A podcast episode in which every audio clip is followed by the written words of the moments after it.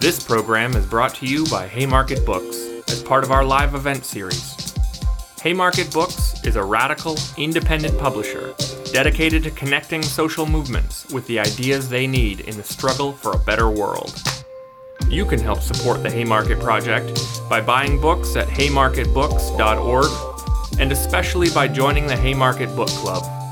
By joining the book club, you get all new Haymarket titles delivered to your door and a 50% discount on the entire Haymarket website, all for one low price. Be sure to subscribe to our podcast and the Haymarket YouTube channel to access all of our upcoming events. If you really want to help us out, rate and review the podcast on Apple or whatever platform you're listening on. Hello, everybody. Welcome to the party. Thank you so much for being here with us today to celebrate the launch of everyone's favorite Gemini, Noor Hindi, and her new book, Dear God, Dear Bones, Dear Yellow, a debut collection of poems published by Haymarket Books. We got onto this call and I asked Noor, what would you like this to be? Is there a plan? There was not. The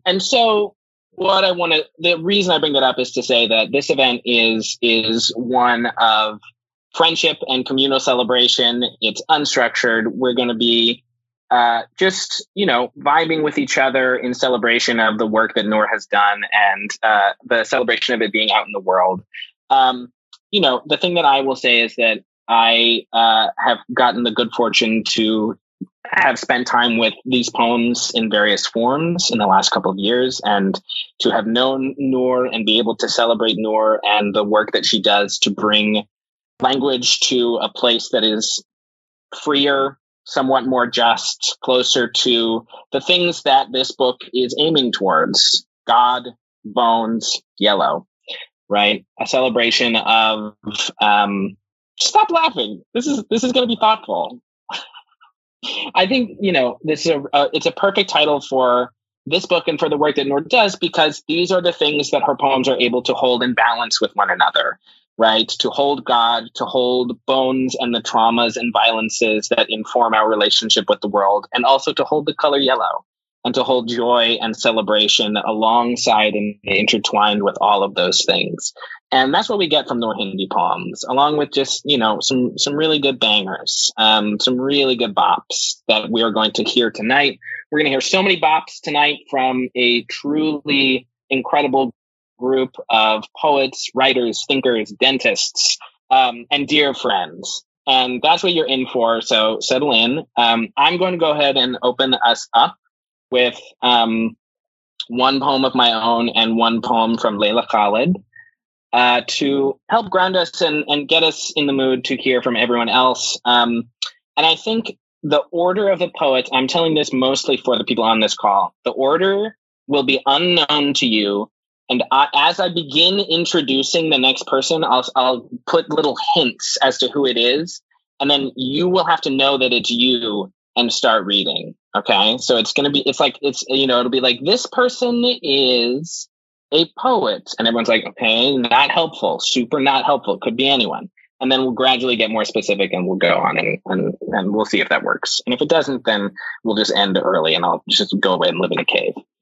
Okay, here we go. Kill head of Elbit Systems. 1, kill head of Dow Chemical. 2, destroy plant. 3, make it unprofitable for them to build again. Diane De Prima, Revolutionary Letter Number 9. Must access blueprints or hijack blueprints from discipline of letters. Eat them plus puke up new ones. This to MFA committee. Necessity for weapons, 1 for body, many for spirit. Poem is weapon to kill a spirit plus wash it from sand of memory. Red poppies sprouting from a fertile throat. Ripe figs swallowing wasps plus being swallowed by financier plus hatching. Reminder.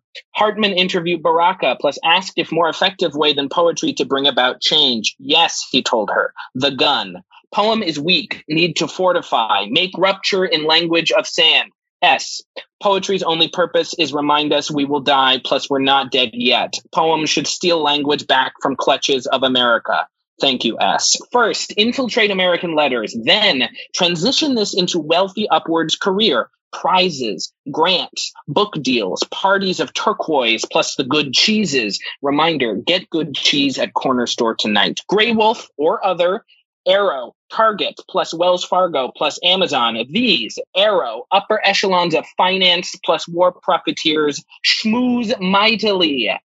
Find Elbit Systems rep at Gala. Set up meetings, propose collaboration, a new inclusive workshop for their employees to give them benefits of poetry, express themselves, remind their poetry often on side of power. Don't forget, don't fetishize. Make them like you. Poems must be carefully calibrated for this. Avoid true language, skew lyrical, do not frighten workshop participants. Reminder, burn this document tonight after getting good cheese. Boardroom will welcome you in after successful workshop.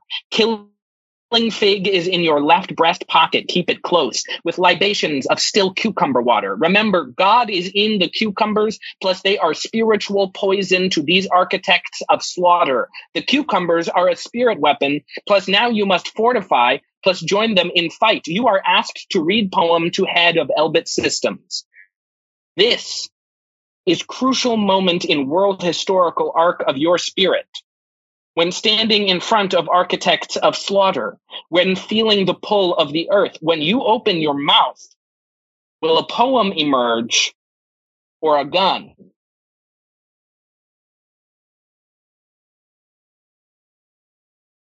And, you know, I think so much of what Noor's poetry does is bring us into a wider and more capacious celebration of, among many things, the work and labor that Palestinian women do to move us towards justice and towards freedom. And so in the spirit of that, I pulled a poem from Leila Khaled's memoir, My People Shall Live.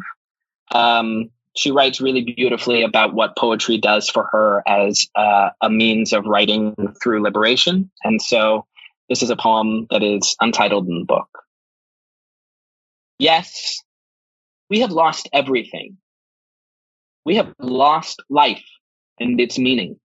We have lost the humanity of man. We are a people that lost its land, and he who loses his land loses his life, for land is the source of life. My beloved, I shall return on the wings of eagles to you. I shall return repeatedly to spread terror in the heart of the enemy. I shall flag the enemy. I shall pulverize him. And why not? How can I forget the rage of the tempest that struck my dear father? 1,000 greetings I send to your soul, my father, and the souls of Palestinian fathers in the beyond. Tortured, you left Palestine, and uprooted, you lived. Desire replaced health, sadness, joy, hatred, love, humiliation, pride.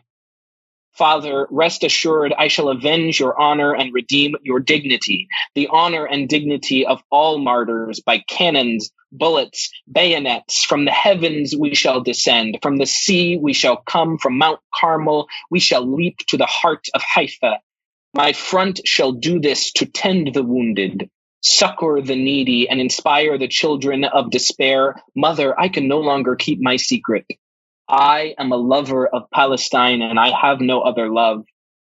Therefore, remain firm and constant, unafraid. My people face tyranny and oppression.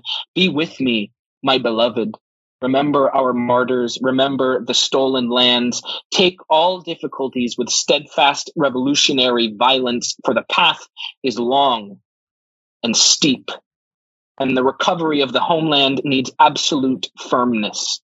Henceforth, we shall not bend our heads. The enemy may be strong, but we are much stronger. Our cause is right and just, and we have begun to believe in ourselves. We no longer know fear. Wait for me. Wait for victory. We shall return.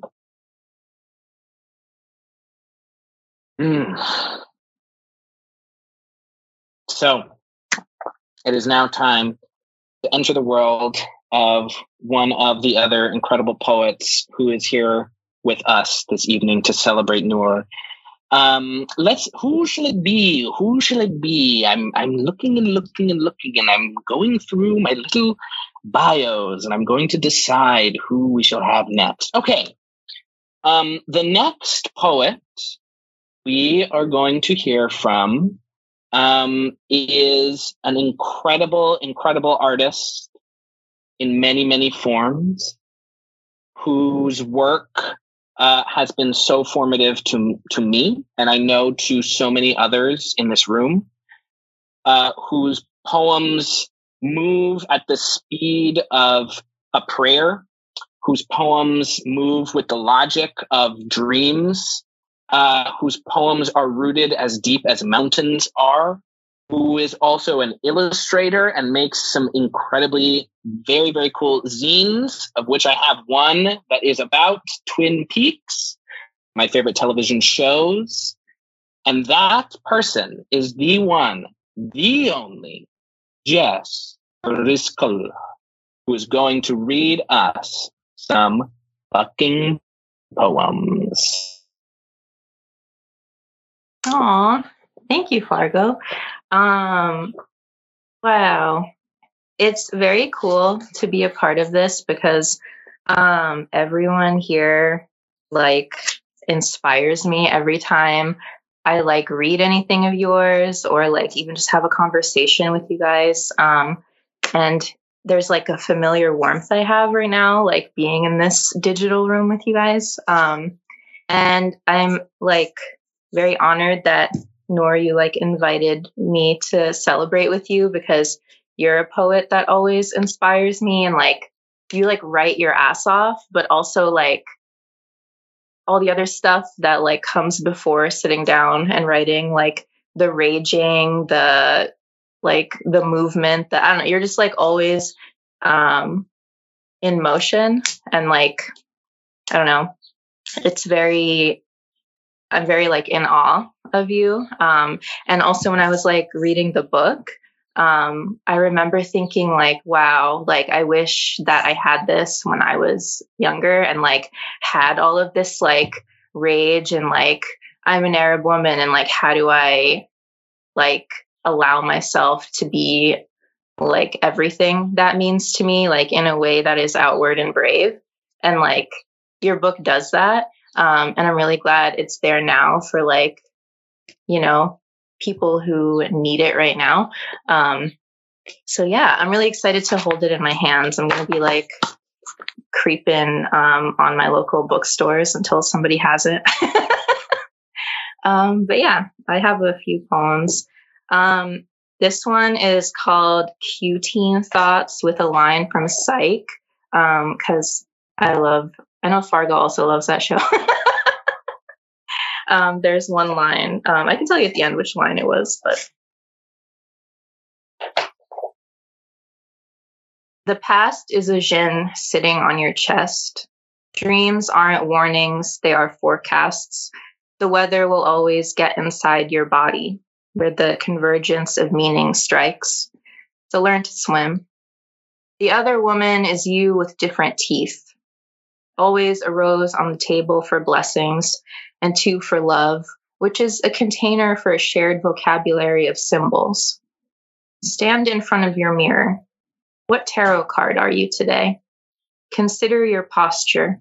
Are you held up by a stem, a wick, a sword and stone waiting for the hand of God, Ya Allah? God and Allah are the same articulations of wind realized at different registers. You don't have to be praying all the time. Often you are heard the first time, a gift to be read. You are always a watcher, but it's never too late to be a doer, to plunge a trowel into dirt and tuck a seed behind the unknown's ear. The sun is a sound. The heart is a radio when you dream of your love singing, and a thermometer when you begin to forget the shape of their ears. An owl is just the sky whistling through its nose while sleeping. When the color blue rests its eyes and it's just night, not sadness. There's a million reasons a horse loses. None of them have to do with crystals and moonbeams, but partly to do with blood. The tools are important, but ultimately, do you know how to be your own light, dappled through milkweed? Butterflies and moths are two sides of the same shaft of light. Their shadows on the wall of projection, two sides of the same hope. You are protected. Can anybody see the future? What's over there? Why is there always a president? Why is everyone a cop or a test? If you drop a question mark, you're supposed to flip it heads up for the next person, the bulb from which a penny grows. Dead ends are doors with no handles. Even in hell, you keep digging. Fate is just pheromones. That's a cool sentence, but do I believe it? That's a nice question, but can it carry my weight? When a sickness doesn't kill you but still takes pounds of flesh, there is a separate heaven for your melted parts. In the clouds spread above us. Our bodies are part of the water cycle. Water has memories. Water has memory. Our bodies repeat like calendars. The clouds are archives. Fact check me, baby, then strike the record. The world's a needle, like my finger when I traced the lines in his palm, and then a blackbird flew out of his mouth. In the dead of night, a song, graceful, mine. That's just one example. I don't have another. The Psych line was, where are you? There's a million reasons a horse loses. None of them have to do with crystals and moonbeams. I don't know if any other psychos are in here, but that was from the horse racing episode.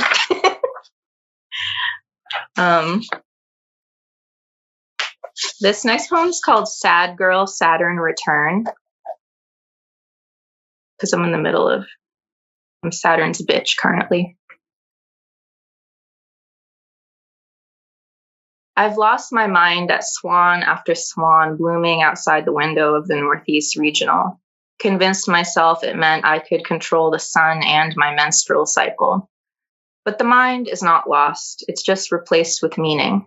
The wasp burrowing into the fig to lay her eggs, the brain an inverted flower waiting for pollination. We mistake anything sweet for fruits, anything pretty for a miracle. Blood is honey, and we hum ourselves to sleep about it. Then years later, we're like, what the fuck? That was crazy. I went crazy. One time, a cosmic record keeper said to me, do not be afraid to lose your mind, baby. I'm afraid to lose a lot of things because I've lost so much already, like my hair and various beads, stones, tax forms, you, the will to live, laugh, love, haha, text it, JK, I lost cell signal, and you can lose my number. I'm not mad at you. I'm just really so bad at texting back. And also, I'm like dropping hints that I want you to write me love letters. I want you to write me love letters, which before the apocalypse, I would have expected this deep desire expressed to be my hubris, but turns out in America, our love letters could save the U.S. postal system. $1 for a stamp, another dollar to Israel to bankroll the violent dispossession of indigenous Palestinians from their ancestral lands. He loves me not. That's not romantic, that's a fact. Inevitable, but so is the fall of every empire. What's romantic is the baby blue eyelid of a mourning dove who doesn't fly away when I lean close enough to identify that its eyeball looks like a melting Easter-colored M&M I could just pluck and pop right into my mouth. But I haven't lost my mind again. Not yet. Just the meaning I once attached to these birds. Or maybe not the meaning, but the excitement at the optimism of this meaning. Actually, meanings are like birds. They roost, then fly away after a season. Next year, they land somewhere else, closer to the horizon of my awareness, a speck on the gradient atmosphere, an errant glitter fleck on the left cheekbone, last night's makeup alerting everyone in the Dunkin' Donuts that I'm on a walk of no shame, the distant swan song still playing long after the swan has died, like the light from a star which may or may not be dead. We are sadder about stars than we are about birds, even though every bird I've ever seen before like 3 months ago is most likely dead. But still, something hatches in my brain at the flutter of wings, the avian connection to angels, to dinosaurs, to prehistory, and my chicken sandwich. Meaning is the many-winged henchman of time. Have I been repeating meaning too much? No, I have been invoking it. There, fixed it. And now I've mentioned the poem inside the poem, like a good little Arab who knows you're always watching. This type of repetition and exposition frowned upon in MFA workshops. But MFA workshops are full of Zionists, and I am full of blood and shit, which I hereby sever from the meaning of non-credibility and tell it to you objectively. I finally started bleeding again. On the eclipse, actually, which makes me nervous because I think we're supposed to lay low and hydrate on eclipses, and that's it, lest we fuck up our whole shit. If you're related to me, stop listening here. No, for real, please stop. I'm trying to be brave and honest in conversations around my body. Hot girl summer, hot girl life. Yes, I'm a year away from 30, and so far I've only merged with men on new moons, full moons, post-tarot readings and joints, most recently an eclipse, followed shortly by blood. I'm like Jay-Z on a loop, nervously watching the sky, wishing on dead birds because I can't see stars in Boston. Except when I'm in Jamaica Pond staring at moonlit kneecaps I'd want to draw, but nothing else. So, too distracted to notice the stars, unless they freckle skin I'm too afraid to touch. When I described my first time to a friend, they said, "Jess, I think you cast a spell on him, ha ha." No, but say psych right now, I secretly fear that perhaps I did. You can't accuse me of doing anything like that on purpose, though, because my purpose would never be anyone leaving. Wow. You killed the vibe again. I lost the thread again. I lost the love in lieu of losing my mind. Is that what the record keeper meant? Oh, so it was about love. Why is everything about love, even when the house is on fire and we're trapped inside? The ocean, I mean. The world, I mean. My body, I mean, and me high up in my head looking down at the scene. Now he's saying to me, "It's okay, come out, let go, you're so hot."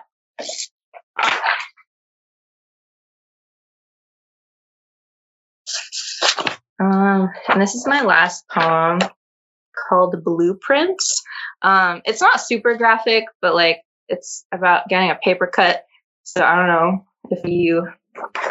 I watched Everything Everywhere All at Once, and the paper cut scene, I had to watch it like that. So that's why I want to.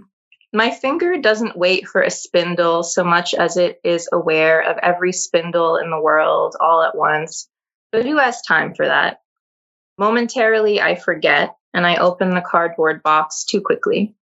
The slice deviates my fingerprint, so now I can start a brand new life, one where I rob a bank or touch a prized painting or at least relearn surface tension. A new layer of skin breaks through my thumb like a beak with its singular tooth above a gullet, grasping for air even as the air burns again. I am scared to hold anything and also myself, but I marvel at how free, even for a moment, a piece of me can be. I hate the cut, but I am fascinated by the healing, by the membrane spread like a stained sheet over oxidized metal. The resistance won't be televised, so no one will know what will happen to any of us, save for the indecipherable maps our fingers leave behind. To attach a name to these patterns our biology creases into doesn't mean we figured them out, but we never know that until we've already given them away. I think back to kindergarten. The police officer handing me a lollipop after pressing my thumb into the ink to mark a blank space under my name. A needle reaching back into my past like a worm hooked through the meat of my old eyes. I am just sockets echoing this memory on a loop as protesters are dragged across my screen on an endless loop. So now I pick, I pull, I touch, I grasp, I make the ink, and I make the ink do what I want. Thank you.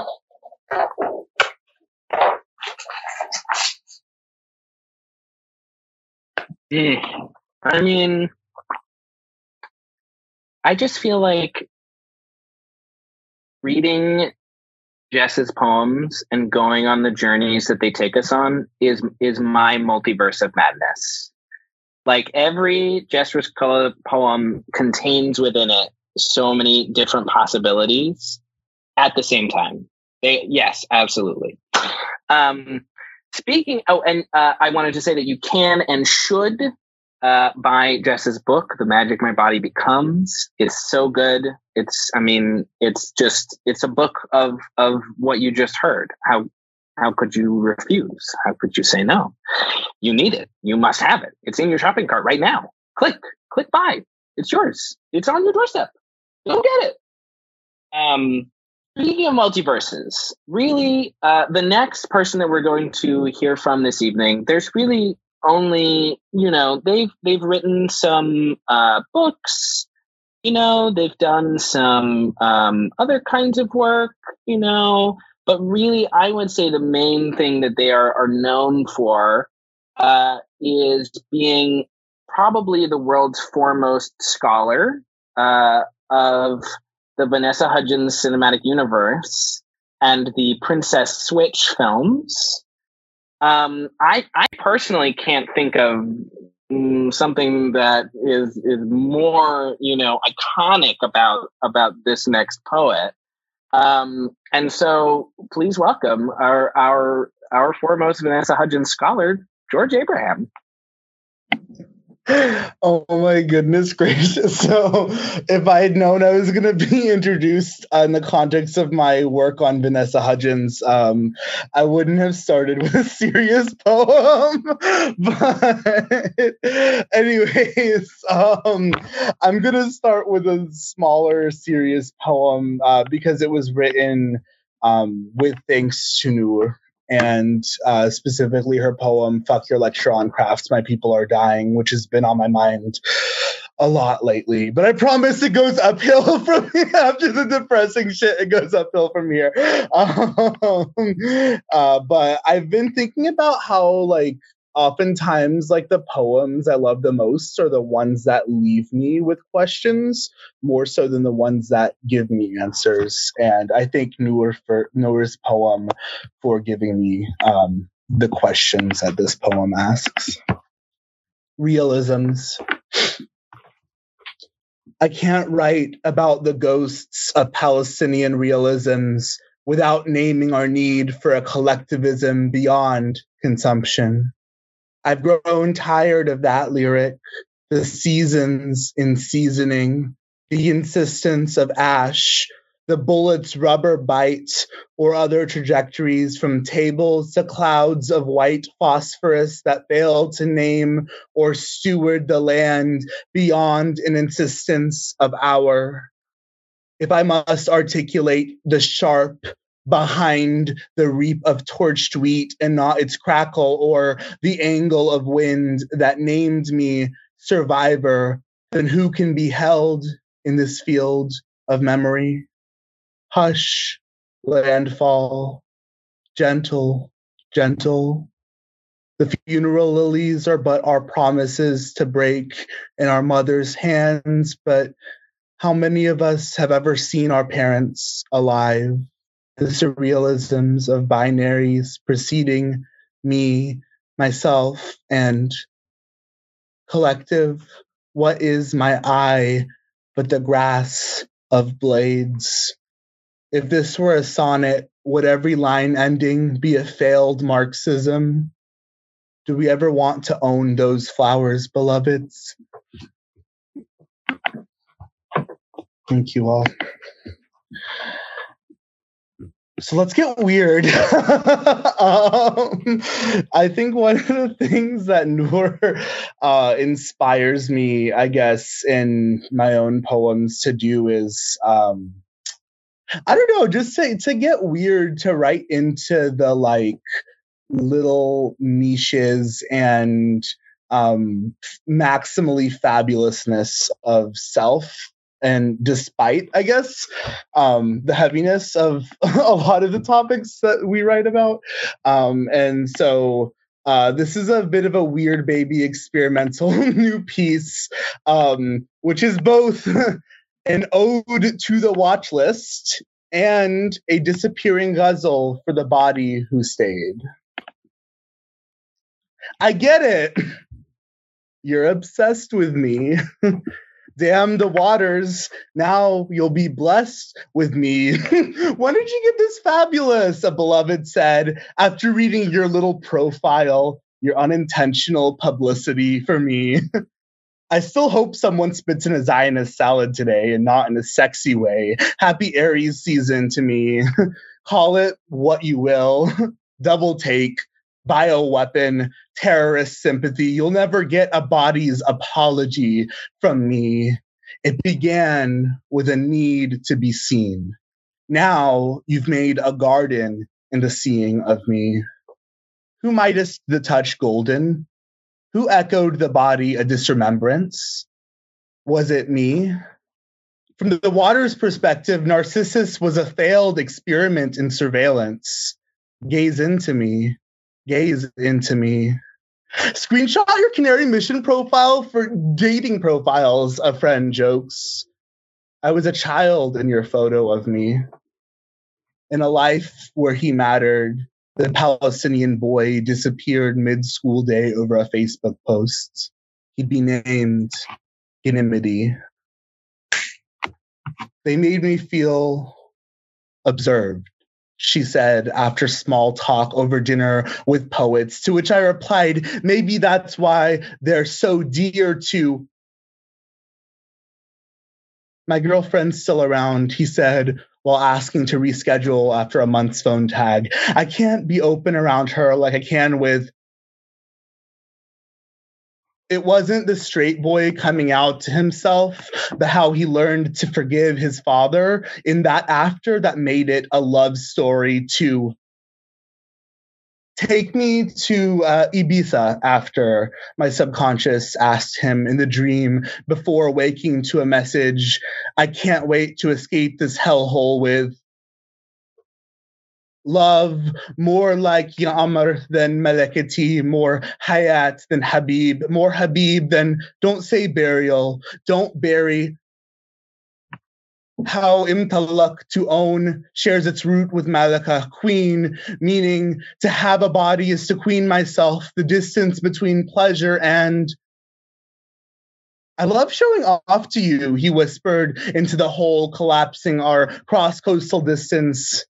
I like to watch, said my quivering. Can you see it yet? I'm beating you to respectability's punchline. In the heart of the empire, I dared to want. The Ars Poetica is where my body feels most at stake, I say, while running from a poem about. But does there even exist a poem where my body has ever not been at stake?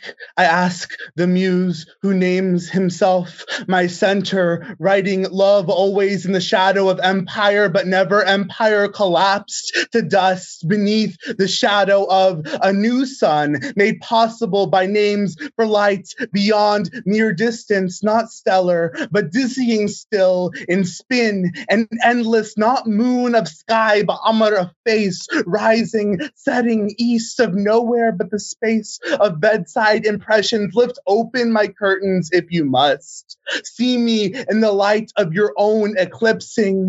Catch me breathless in quiver, starstruck by nothing but my name, my name, my name, my name. Thank you all.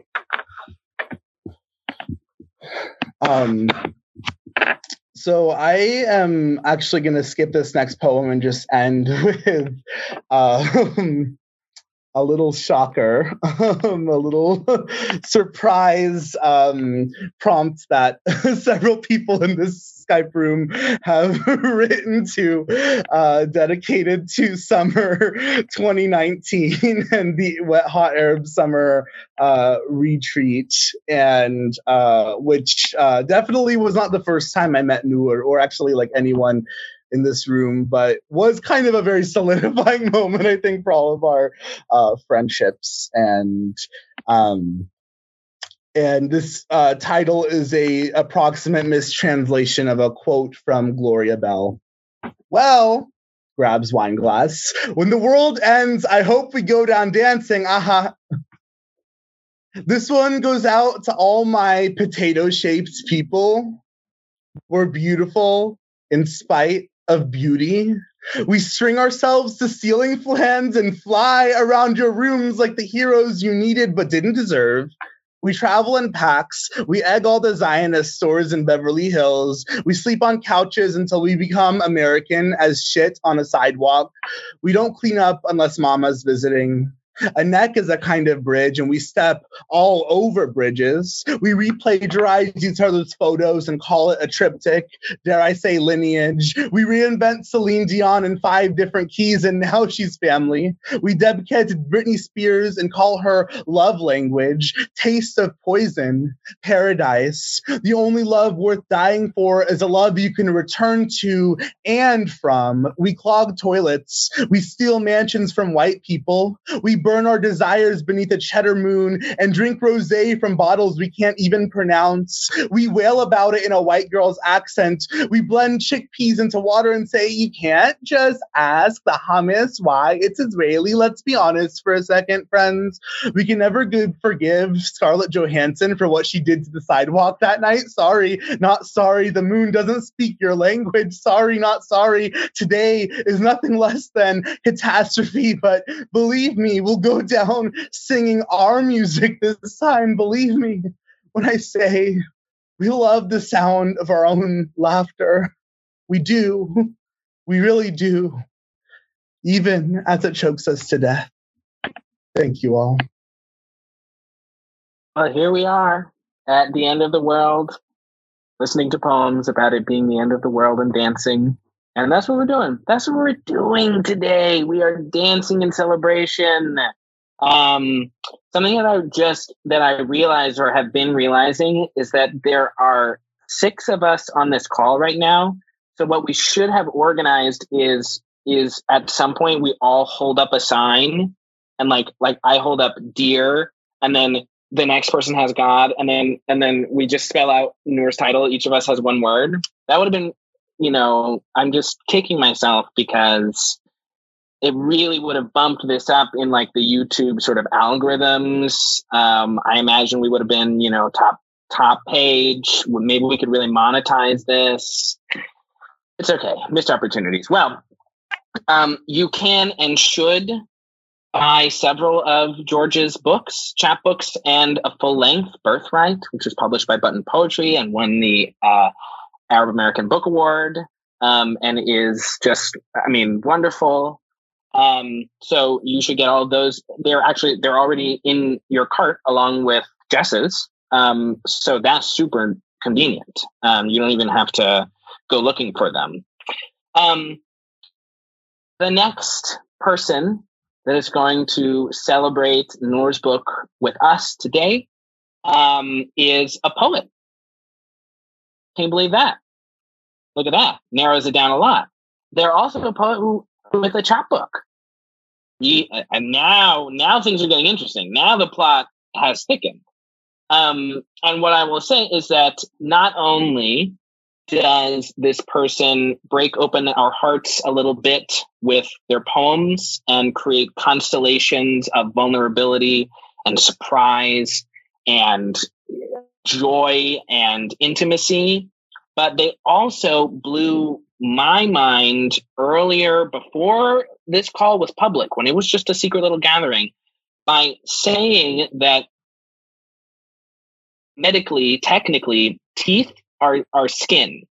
And they were able to say this because they are also, and you may have noticed way back at the beginning of this call, if you look back through your notes, I did say that among us was a dentist or a person who is involved in the field of dentistry, of oral hygiene, of tooth studies. So that person is here to share not tooth studies, but word studies, poems.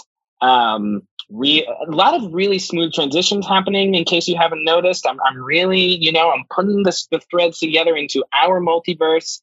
Please welcome our next reader, Ghenwa Jamhouri.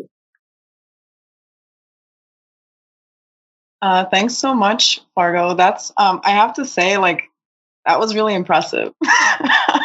I'm so pumped to be in this digital space. I'm so happy to be celebrating Noor, who I've only met over the phone, I think, and is amazing just from that phone call. And immediately I was like, I want to be friends with this person. I am like really honored and excited. I think there's something to be said about like Arab poet spaces and what they can evoke. And I'm so happy to be hanging out with you guys. I have a couple things. They're all like relatively new because I was getting tired of the old shit and I just needed a small departure. So I'm gonna start with the most newest one, and after that, read a couple that are more Palestinian in inspiration. So this is called America Finally Shows Me Some Mercy and Deports Me. But I think I can't leave yet. America was just about to teach us how to make terrorism look like an accident. I've only just learned that when you strip the colonizer of its victim complex, it implodes, not like a soft almond rotting on its branch, but like a tower detonating from the basement with a plane in its side. I have been here so many decades already, and I am still making mistakes like I offer even the mailman a coffee. I tell the construction worker Yatik Al-Fayafi. I don't enter the bedroom in my outside shoes. And sex still makes me weep the same way a pigeon sharing its meal can. Love is a remnant of the regressive, you see, and I just need more time. If I leave, America will never teach me all the things I need to learn about myself. I am filthy, for example, and hairy. My tan is okay if it's artificial, i.e. if I laid in an electric coffin to get it. And these are good lessons. America knows you have to die a little on the inside to be passing. Everyone here is beautiful, so full of promise. And promise is like an expensive orchid that needs the right capitalist soil to bloom. But with immigrants, sometimes promise can be a nuisance, like dandelions, which we call hindbi and eat with lemons and onion, but which Americans call a weed and whack. Too much promise and hard work means anyone can be exemplary. This is on the brochure for America, but when you arrive, the fine print says, not you. And when you call the number on the brochure, everything is an automated loop. So you have to find out yourself. I can't leave yet because America has been promising me some glory since I put my hand over my small heart and recited its allegiance. I said under God, but learned that if I pointed to the sky and said God in Arabic, it would be the opposite of that allegiance. So all the words I remember from my past lives, like inshallah, like smallah, like rizqallah, are swears. Swears like a promise here, not like curse, but curse like omen. Anyway, America is all about the promises you make to it, and not at all about the promises it makes to you, which means America is a contract that protects the employee. America is the employee. We are the ones employing it, paying it with taxes, paying it with allegiance, assimilation, even our art. And I'm not so sure that we are getting a return on our investment. America, after all, never shows up to work. Always makes us feel unsafe, keeps sticking its nose where it doesn't belong, and keeps lying on its resume. To put this in American terms, it might be very much to your benefit if America is the one that gets deported. It sounds cruel, but I learned it all from the best and only America I know. Thanks, guys. Okay, cool. It's still an adjustment to like read to yourself because just my cats are here, which Noor, for you at the end of my reading, I'm gonna grab Poochie just to show her because she's so smush. She has no idea it's coming. She's like sleeping soundly. Okay, the next one's really short. It's called The Arab Domesticated, and originally it was titled The Arab After September 11th, but they're the same thing, so we're gonna go down that route. The Arab Domesticated. I snap at, I do not kill, even the fly. I'll put them on, the tights. Ask only that you pronounce me right. I've changed my sounds to sound like you. Tap where on your lap I'm needed. Turn it off, the news. I'll cry. Forgive me this vast land, empty stomach I keep pitching my bread to. Now you've seen my savage hair is not straight, not yellow as road paint, but still somehow a dead end. I swear I've stopped God's palindrome, all the pseudonyms with my other scarves, away. Despite bad press, you find us to be harmless as cats. I arch back, up into your any-colored palm. Okay, cool. So last one. And I was going to write a poem for Shireen Abu Akleh, Allah yarhamah, who was murdered by the Israeli state while she was wearing her press vest, because it's all about class. And I couldn't. I still can't. I grew up listening to Shireen, as many of us did. And I'm reading instead another poem, which I wrote last year when Israel bombed Gaza. And the New York Times finally published something about it. And there was like pictures of kids on the front page, and they had Arabic names. And I thought that, you know, to somebody white and who does not speak any other language, that's meaningless. So this poem is called I Translate the Names of Boys Killed in Gaza. In the city of poets, there is a boy with a stone. He is the guardian, lion-hearted and small, the stone half of his palm half of mine. The land scorched by naked sun, the blue of the sky lightening his eyes. In the city of poets, there is a boy with a stone. We call him Haydar, which means lion, which means brave. We call him Khadir, which means goodness. We call him Ahmad, which means commendable. We call him Rashad, which means good judgment. In the city of poets, the boy with a stone can visit his family in Al-Quds, which means Jerusalem. He picks oranges and lemons with his grandfather on an orchard as long as his small boy body can see. He fills a basket with vibrant fruit for his mother. He doesn't drop the stone. We call him Riyadh, which means gardens. We call him Siraj, which means light. We call him Mazin, which means cloud. We call him Saad, which means happiness. We call him Basim, which means one who smiles. He is always smiling. On his shoulders, he holds his sister up to a branch she can't reach, and they both fall, laughing, to the soft red earth that's known them and fed them in every incarnation. He leads her back home where their mother bakes bread. He holds her hand. He doesn't drop the stone. We call him Mahdi, which means rightly guided. We call him Amir, which means prince. We call him Ala, which means nobility. We call him Sulaiman, which means man of peace. We call him Mustafa, which means chosen one. In the city of poets, there is a boy with a stone. At school, he memorizes verses from Darwish and Al-Qasim. Midday outside, the sun overhead warms his small body as he kicks a ball to other small boys like him. In each of their hands, there is a stone. We call him Hani, which means carefree and happy. We call him Tariq, which means morning star. We call him Salah, which means peace. We call him Baha, which means brilliance. We call him Marwan, which means stone. In the city of poets, the boy sleeps in a bedroom with his brother. On the walls, there are posters of soccer players and musicians. His parents smoke and laugh downstairs with their neighbors. Outside, the only noises are from crickets. The carpet of stars above them lights the angles of his brother's face. He thinks his future face. Even in sleep, they don't drop the stone. We call him Salim, which means safe and secure.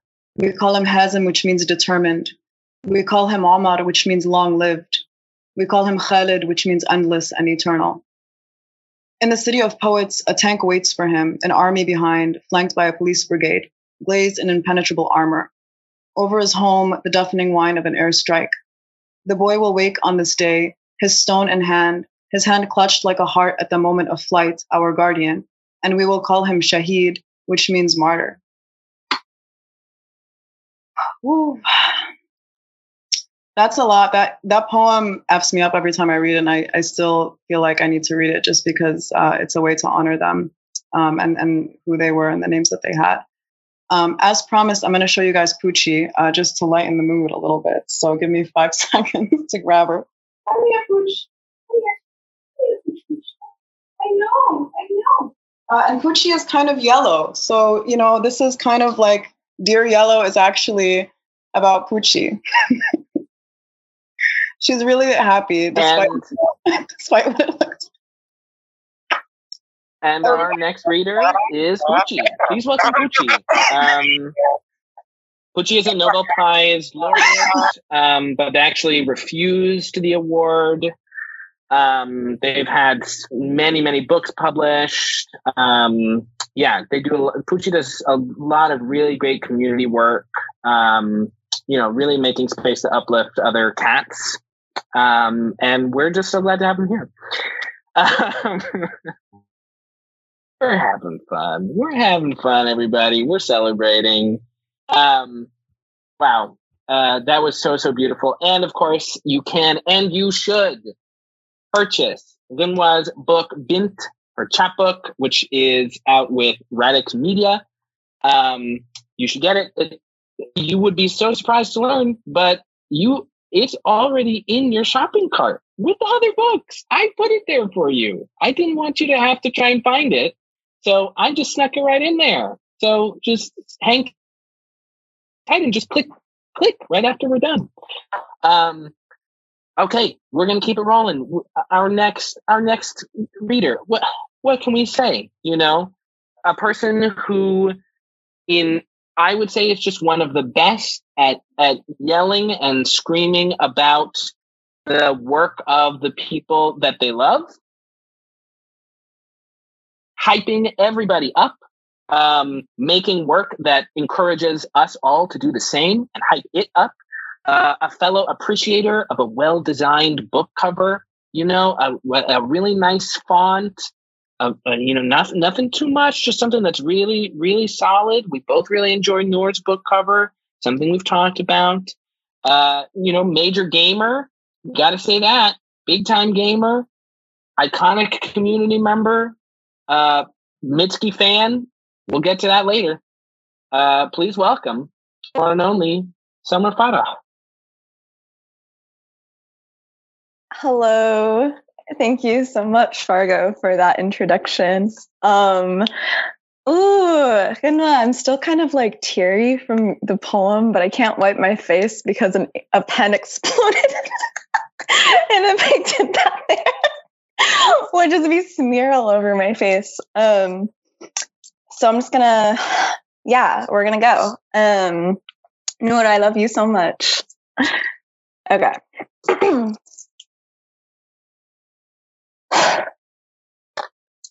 At the Met Cloisters, I count what does not belong. In the rare treasures room, heads shuffle closer from across display glass. People fall in love around stolen objects. I long to drink out of the cup from somewhere in the Near East. The label reads, Crusaders and merchants alike love to carry fragile objects from the Holy Land, even at risk of breaking. Encased in glass, we are remembered for when they were fragile. There is only one object labeled somewhere in the Near East in the rare treasures room. How often were they careful with our bodies? So this next poem came from, I was looking in the deep recesses of my notes app, and I saw the title, Anti-Moon Poem, and then the only thing written in it was like Noor idea. And I think we had like talked about it together. And so this is Blame It on the Moon, baby, for Noor. Maybe I like light pollution. A childhood of not knowing the difference between airplanes, lightning bugs, moonlight. I squish my face against the cold car window and the moon follows. I've only been afraid of the moon once. Consider. I'm lonely. I always have been. Consider. I'm crazy because they've decided it so. Maybe the moon controls the tides. Maybe I feel suicidal at the beach. I remember hairy legs resting in sand, voice lost in gut. Lonely even when people are here. Who is to blame? I watch the tides and think of all of the little deaths, of the microorganisms suffocating under my thighs. I am always doing something wrong. There are no lightning bugs here. Now I wait only for moonlight. Even California skies cannot deny me this. Recall a time knee-deep in dirt and wood chips, letting spiders weave between my fingertips, ladybugs using me as a bridge across the leaves. I feel them crawl all over me now, especially in the moonlight. I wake up from a nightmare and it's there, peeking through my window. Me, the moon, my fear. If I leave my room, I'll die. If I touch the water, I'll die. If I tell a doctor I'll die, I'd like to blame the moon. I track my symptoms with its cycle. If I cry tonight, I'll blame the crescent. If I lose it tomorrow, I'll blame the half. I'll blame the full. I'll blame it all. I'll blame the tides and blame the smog when I forget to go outside. My lungs are weak anyway. I love excuses. I love to pretend nothing is serious at all. I love to pretend I'm making it all up. It's what they say. Imagine us all if I was. I look to the sky.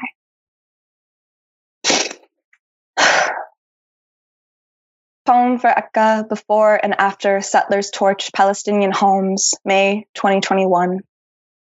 1. I sing to the sea air in Akka, the first and only time I visit Palestine. An American song out of my American mouth.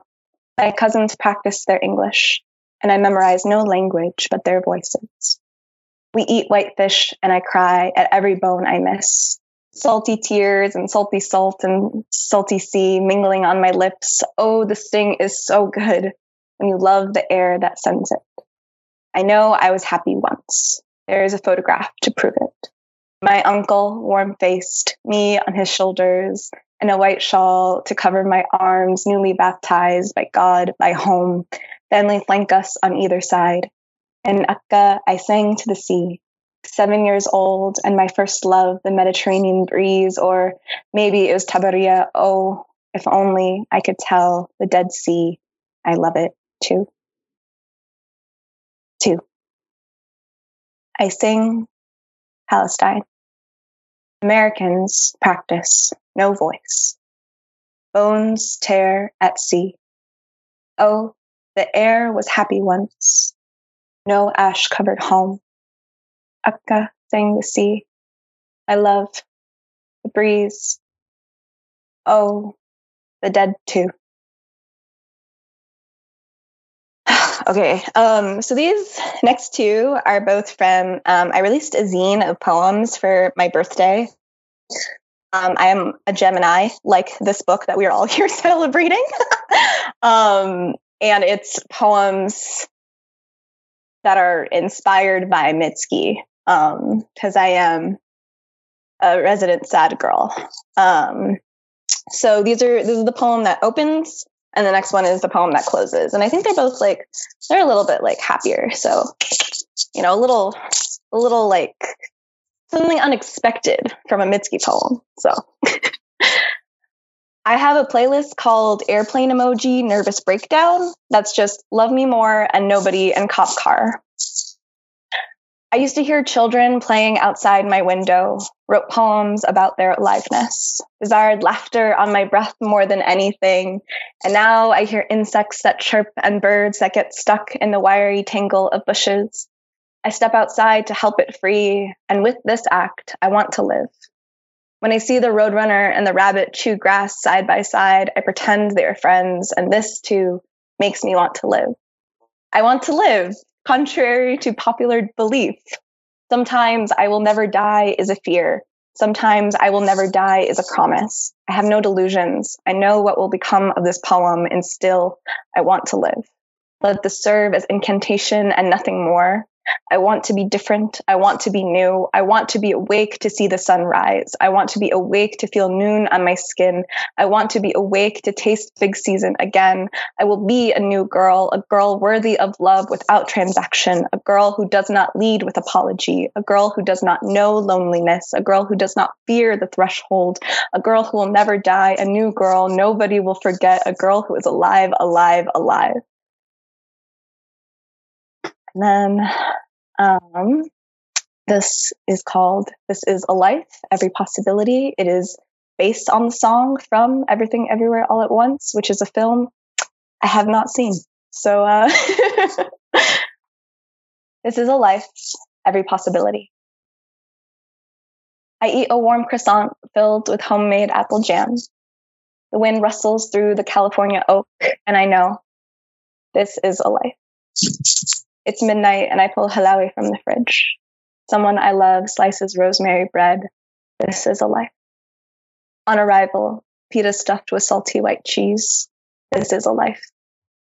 In another memory, we share sashimi and mac and cheese and mussels and shawarma and layali Lebanon. This is a life.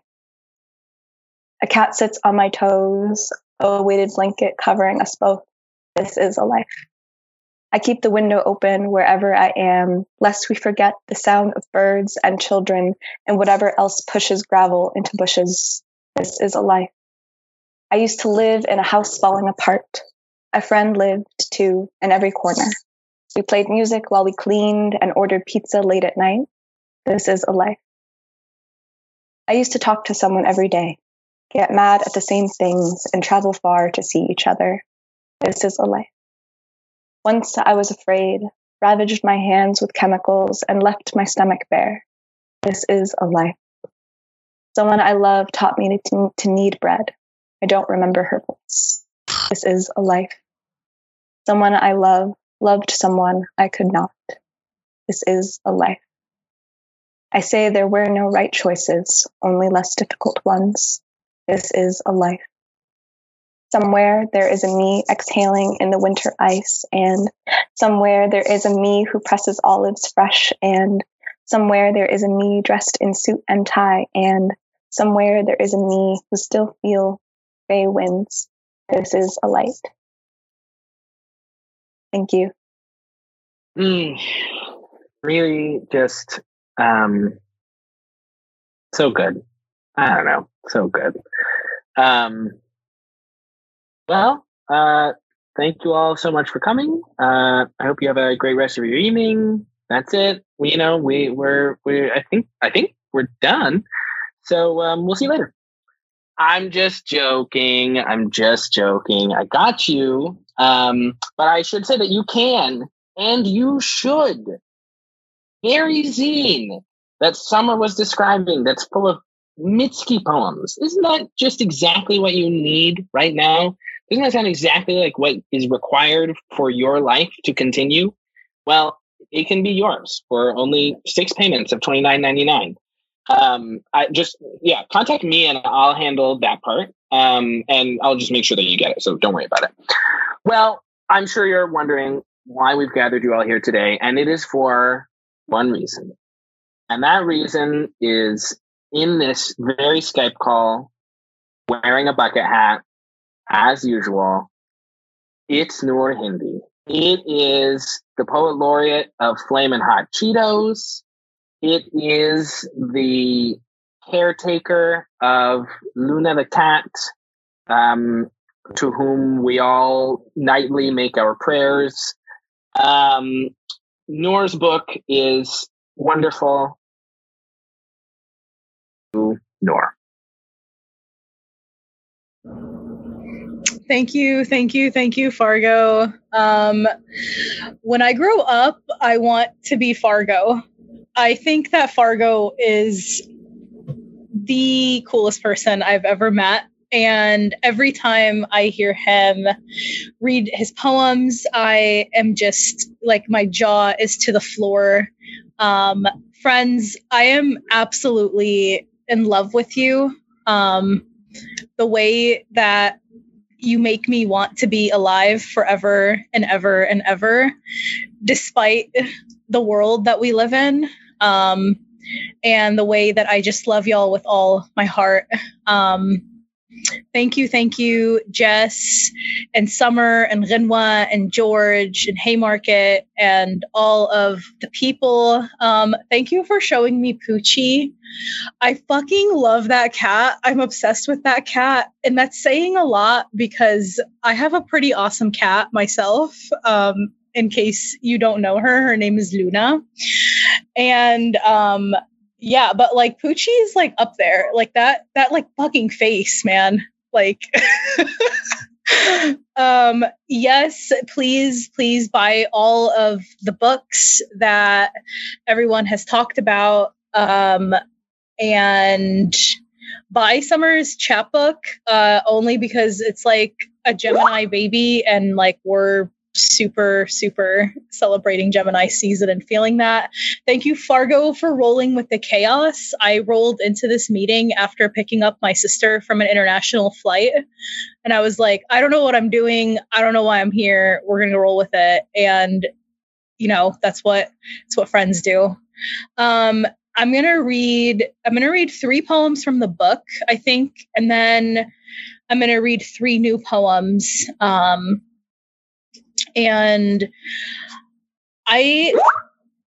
we're just going to see the mood and like what I'm going to read. Cause I don't know. Yeah. I haven't decided. Okay. I will read my Flaming Hot Cheetos poem first, since Fargo shouted that out. So we'll start there, and then we'll get like really sad, and then we'll get really hopeful, and we're probably going to be more sad. Broken light bulb flickering away. Every week I fall in love with a new bad idea. I hope one day to magic my body away. I wish for everyone to leave me alone and talk to me at once. Please forgive me. All I've ever wanted is to be the poet laureate of flaming hot Cheetos. All my desires go unnoticed. On my birthday, I visit a fortune teller. She tells me, beware of the letter J. Jackhammers, joylessness, jukeboxes, white men named Jason, Jesus. There is so much junk in my brain. My father escaped war, and here I am, the perfect immigrant child. I assimilate so much. I drink Diet Coke at the rate of a middle-aged white woman. My mother wanted to be a writer. I should hold her sacrifices, but instead sob into a donut colored like the U.S. flag at 3 a.m. My cat is tired of my antics. My parents named me Light because their lives lie in shadow, but I'm a poor example of joy. Sometimes I get so sad, I think about eating a quesadilla or assembling a tire swing or taking off my bra. Instead, I dream of the big, dumb heart my mother hands me. She tells me to carry it. I drop it every time. Thank you. Thank you. Thank you. I think the next poem I'm going to read is The Shell of a Cactus Fruit. The Shell of a Cactus Fruit. Dear Kay, have you dreamt of pomegranates this week?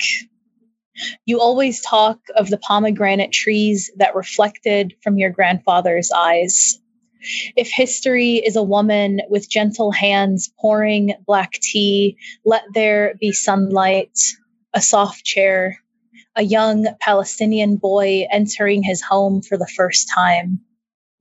Let the woman be Jewish, and let there be nothing political about the way she yearns for her son's safety, about the years between 1948 and 1974, years your grandfather spent mourning the dirt in which he planted those pomegranate trees. In this version of history, there is some forgiveness. Come in, she beckons you. You enter. Everything will change. Dear Kay, all this is real. You tell me stories. You repeat, did you get that? And do you hear me? Like I won't believe you. You hate the way I interrupt Al Jazeera, how I seek answers to questions I shouldn't be asking. Your body is collapsed on our tired beige couch. Every hour we talk makes me wonder if you'll ever make eye contact. Will you look at me? Palestinian habits die because Palestinians are dying, are dead. It happens every day. I know you think of your grandfather, how he spent so many of his days staring at a ceiling, inhaling cigarette smoke, relying on the United Nations for food, for shelter. Year after year, you hovered around him, unbreakable. Dear Kay, in a photo, you stand next to him, wearing a small smile, dress pants, and a sweater. In another, you do not have gray hair. You are standing inside the grocery store you owned when you first came to America. juicy fruit gum beside you, red and white roses for sale, heart-shaped erasers. It must have been Valentine's Day. There's hope in your grin. Mom says you wrote love letters to her once. She tore through every note you ever gave her, then burned them. This conflict rages. How much of you existed in those pages? Dear K, you told me once he would smack fear right out of you. In a memory, an Israeli soldier lines you against a wall, threatens to shoot. Your friend will pee himself while waiting for death's sweet respite, warm urine flowing down his legs. In another, the Six-Day War rages. What you remember is the smell of fire, the sweet mulberries staining your teeth after days of migration. Years later, I will ask you for these memories again. You will ask me where I've gotten them. Maybe I dreamed them, I'll tell you. Later, you'll wash your hands. I'll notice purple juice coursing through the crevices of your palms, the smell of mulberries in the kitchen, an unfamiliar face.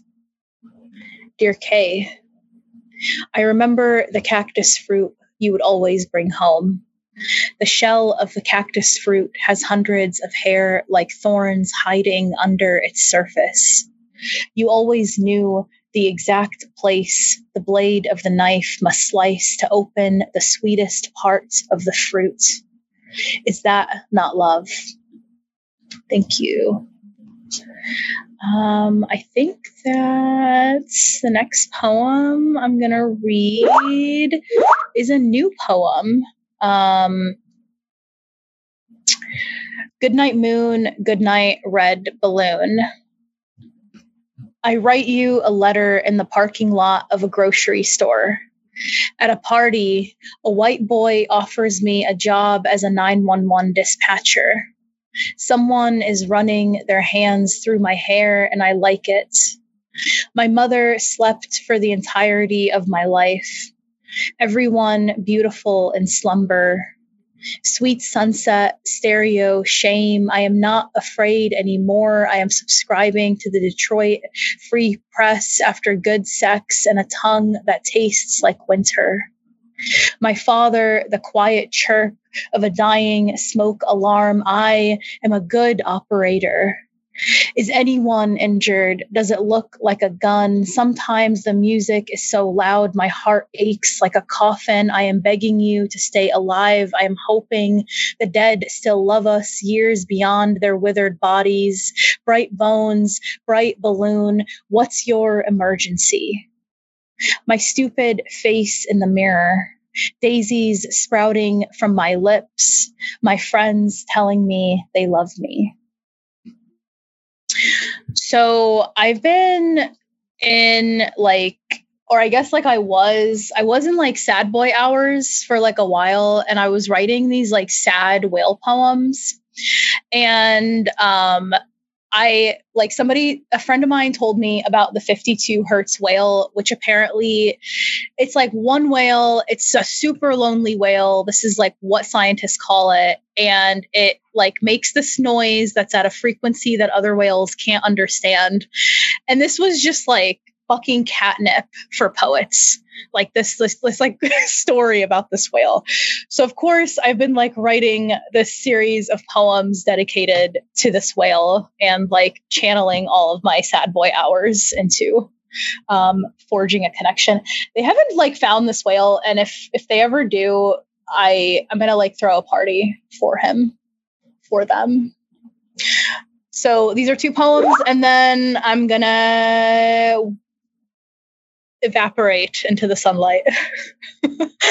The world's loneliest whale sings the loudest song and other confessions.